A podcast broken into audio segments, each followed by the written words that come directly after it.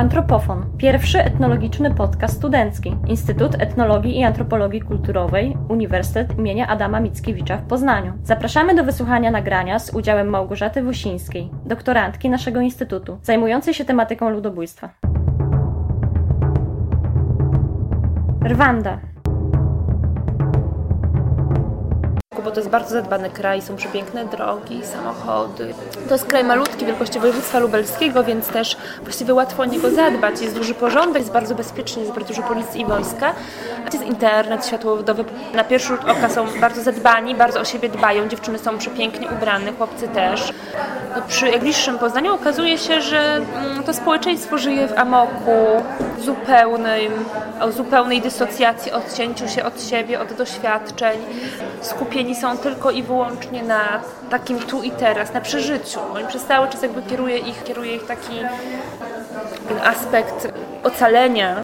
Boją się myśleć o przyszłości, boją się myśleć o przyszłości, są skupieni na tym, żeby właśnie dobrze mieć dobrą jakość życia, właśnie dobrze wyglądać i mieć dobrą komórkę, ale to nie rozwiązuje żadnych problemów. Oni uprawiają jogging na wsi i ja byłam zdziwiona, jak to jest możliwe, że uprawiają autentycznie tak 50 kilometrów od ośrodka miejskiego. No im bardzo brakuje ruchu. Tam nie ma takiej atrakcji jak tutaj. I też samemu za dużo nie można chodzić, bo od razu do Ciebie policja czy wojsko podchodzi i pyta się, gdzie idziesz. Więc ja byłam zachwycona, że oni uprawiają jogging. No i spytałam się, czy mogę do nich dołączyć. Oni powiedzieli, że tak. Oni wychodzą z domu y, przed piątą, godzinę biegają i o szóstej już się szykują do pracy albo do gospodarstwa. No ja tak wstałam i kiedyś z nimi trochę pobiegałam. I na końcu się ich zapytałam, skąd się wziął pomysł, żeby oni uprawiali jogging. Oni nie wiedzieli, o czym ja mówię, zapytali, jaki jogging. Bo my nie biegamy dla sportu, tylko my biegamy dlatego, żeby dobrą mieć kondycję na wypadek, gdyby było dru, dru, drugie genocid, drugie ludobójstwo, musielibyśmy uciekać. I to, ten komunikat, który oni do mnie wypowiedzieli, był bardzo klarowny, jasny i pewny. Więc to i inne komunikaty podobne wskazują, że oni są w dwóch rzeczywistościach jednocześnie. Drugą taką sytuację podobno miałam. Spałam w pokoju na tej misji z dziewczyną. Ona przyjechała na staż, miała być jako psycholog pracować na misji. Troszeczkę starsza ode mnie. Jej rodzice zginęli podczas ludobójstwa. Była ocalałą, dzięki temu się mogła wykształcić, bo ocaleli mają dobre dofinansowania do, do studiowania. No i w nocy y, były zamieszki za oknem. To się rzadko zdarza, ktoś się upił. To nie były takie zamieszki rozumiane jak jakoś polityczne czy, czy militarne prostu jakieś społeczne niepokoje. No, pobili bardzo osobę, już nie chcę, nie zabili osobę pod oknem nam, ale e, ona się obudziła, będąc przekonana, że zaczęło się ludobójstwo, bo usłyszała słowa tego mężczyzny nie zabijajcie mnie, które było powiedziane w kinie Arwanda, które też usłyszałam, których nie zrozumiałam. I ona powiedziała mi, Małgosia, słuchaj, wybuchła wojna, to jest kolejne ludobójstwo, ale ty się nic nie przejmuj, bo ty rano zostaniesz ewakuowana i ty idź spać. Ja też idę spać, bo ja się muszę wyspać na wszelki wypadek. I idę spać. I ona poszła spać. Okazało się, że to oczywiście nie było ludobójstwo, ani żaden konflikt, ani nic poważnego, czy poważnego, że ktoś faktycznie no, tam zginął, ale jakby to było po, po pijaku, ludzie się po prostu pokłócili. I ona rano wstaje, idzie do łazienki, maluje się i je śniadanie jak gdyby nigdy nic, jak gdyby nic się nie wydarzyło. I to było dla mnie bardzo przejmujące, bo zobaczyłam, że to jest pozorne bycie w stanie pokoju, bo wewnątrz przez cały czas jest wojna i myślisz przez cały czas perspektywami przeżycia. Także to jest no, niezwykle interesujące z perspektywy antropologicznej i psychologicznej pewnie, ale właściwie bardzo trudno żyć w Rwandzie białemu człowiekowi, który pochodzi z czasów pokoju, bo on zupełnie nie umie funkcjonować w takiej przestrzeni, która jest na granicy.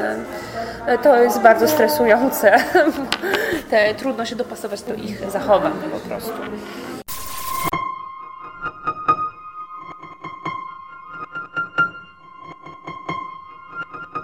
Świadek.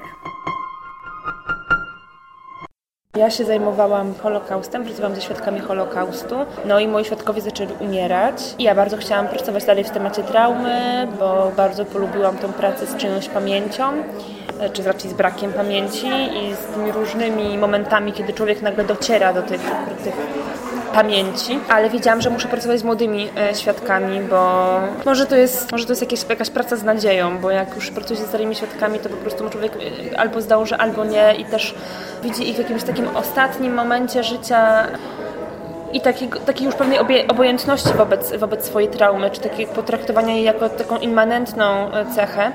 A ja marzyłam, żeby zobaczyć e, życie ludzi, którzy mają przed sobą jeszcze lata i być może wyjdą z tej traumy, czyli będę mogła obserwować ich, ich, ich drogę, jakby też wyjścia. No i miałam do wyboru tak wtedy myślałam Kambodżę, Rwandę, może Bośnię. Ja byłam w Bośni wcześniej i tam nie chciałam jechać, bo byłam tam zupełnie innych względów, ze względów muzycznych. E, no i blokowiska wyglądają tak jak nasze blokowiska, drogi tak jak nasze, dziewczyny wyglądają tak jak my i też brakowało mi takiego chyba dystansu do tego tematu. I takim buforem kulturowym na pewno jest Afryka. Kambodży w ogóle nie czułam. Afrykę wzięłam zupełnie intuicyjnie. Nie znałam wcześniej Rwandy. To raczej y, temat pociągnął ludobójstwa, że znalazłam się w Rwandzie i chęć pracy ze świadkami, a nie Rwanda jako kraj, jako region, jako jakiś kulturowy y, wyróżnik.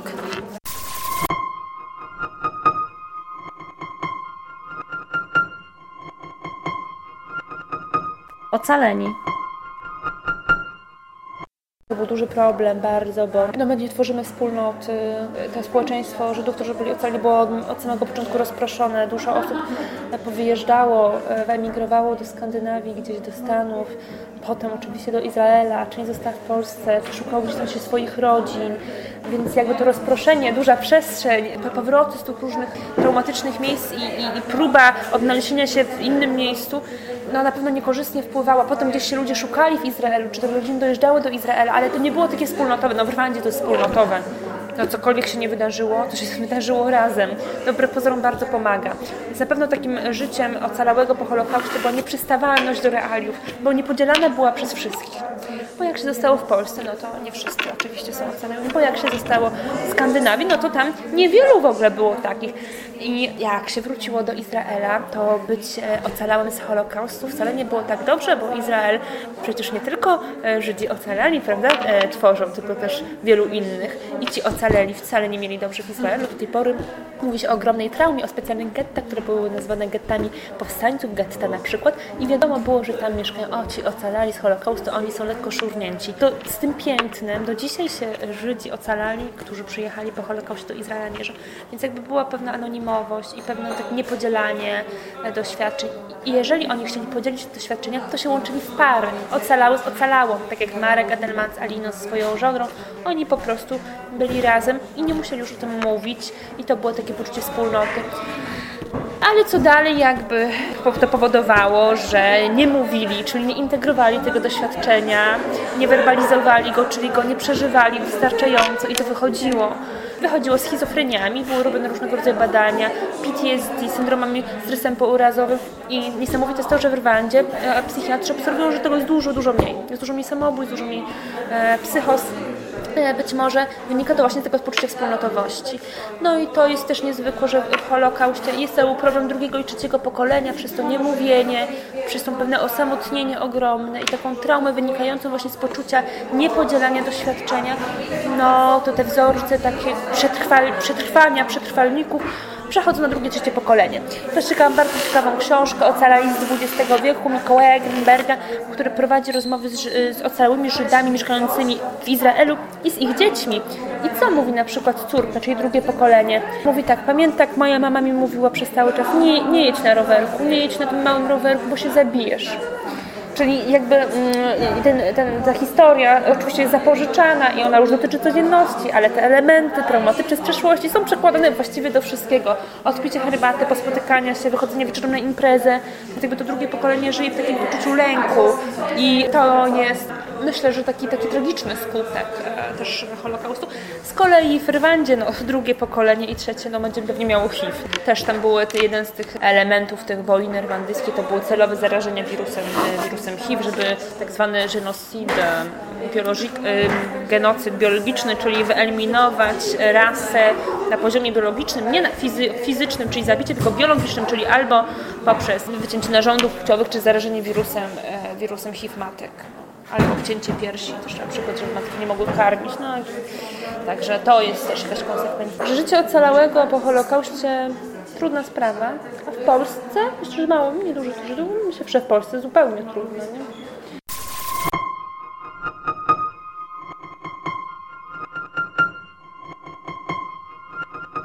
Historia.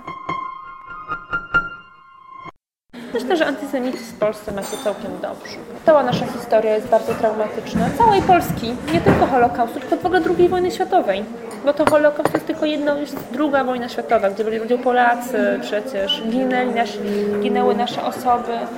Cały, cały naród neutralny chyba nie, potem w komunizm trudno było to przepracować. W ogóle się mówi przez cały czas, psychotraumatolodzy, psychotraumatolodzy mówią, że naprawdę historia Polski to jest historia traumy i ja myślę, że po prostu myśmy wiele rzeczy nie przepracowali, jest bardzo dużo lęku, jest bardzo dużo zawiści, jest bardzo takiego poczucia, że nie bierzemy udziału we wspólnej historii, że nie tylko Żydzi ginęli w obozach koncentracyjnych, ale też Polacy i że ze złości, z lęku i z takich nieprzepracowanych rzeczy, oczywiście antysemityzm był wcześniej, jasne, jasne. Myślę, że też dużo jest, jest wspólnego z tymi doświadczeniami wojennymi, które są nieprzepracowane. Tak sobie myślę czasami, no. Chociaż mogę się mylić. No, ale myślę, że druga wojna to taki szczególny okres. Po polsku naprawdę była wybita, zgruzowana. To takie te zrywy, te, te, te powstania mm, w tych gettach, czy w Warszawie. No to jest bardzo, bardzo ciekawe. Tylko właśnie, że my jakoś tak mm, mamy wrażenie, że jakby my y, powinniśmy być bardziej docenieni w swoim cierpieniu.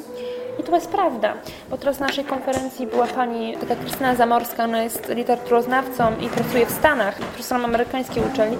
Ona się zajmuje perspektywą Holokaustu w Stanach. I co Wam powiem, że oni drugą wojnę Amerykanie kojarzą tylko z Holokaustem. Tylko.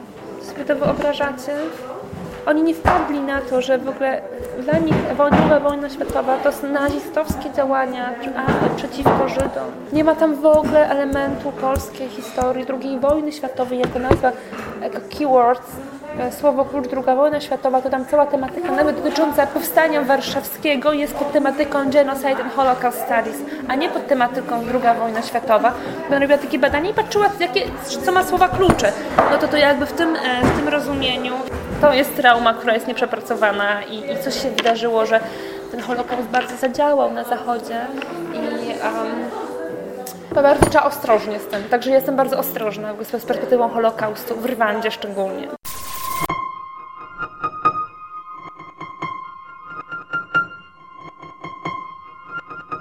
Narracje. Historia może być traumą, raną i ją trzeba zintegrować, przepracować, no to e, niewątpliwie ta historia ich jest zupełnie nieprzepracowana. To jest, oni mówią overthinking, niewyrażalne, ale są też inne powody, dla których tak mówią. Po prostu ludobójstwo miało różne odsłony, ono nie jest takie jednoznaczne. No, Tutsi zostali y, zamordowani przez Hutu, ale potem Hutu też ucierpieli, bo były walki odwetowe. No jest to wszystko takie, powiedziałabym, dość niejednoznaczne. Oni się bardzo boją ruszać tych tematów, boją się, że obudzą jakieś demony, napięcia y, społeczne z powrotem będą obecne i na wszelki wypadek zapożyczają historię Holokaustu, przekładając do swojej kultury i mówią o, bardzo dużo o Holokauście, mają wystawy poświęcone Holokaustowi, nie mówią o swojej historii za to.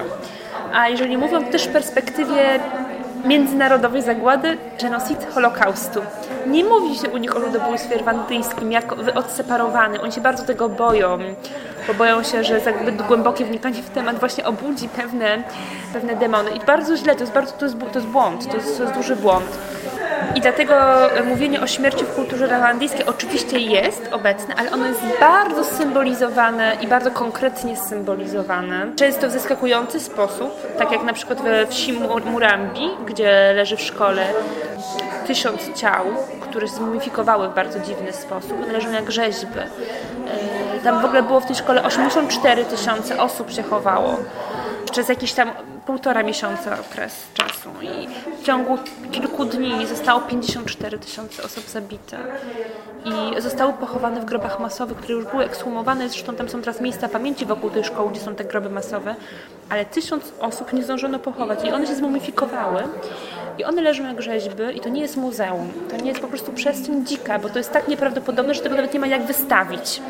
Więc jakby są reprezentacje śmierci, ale one są bardzo trudne do zarządzania no bo po prostu przekraczają w ogóle ludzki język i tu jest właśnie z Ewą Domańską zastanawiałyśmy, jak to jest możliwe wystawić, e, jak to można wystawić, jak można wystawić tysiąc ciał. No, no i to jest przerażające po prostu. W tym znaczeniu, że człowiek jest jednak mniejszy niż śmierć i nie wszystko jest w stanie jakby ogarnąć i wystawić intelektualnie, estetyzować.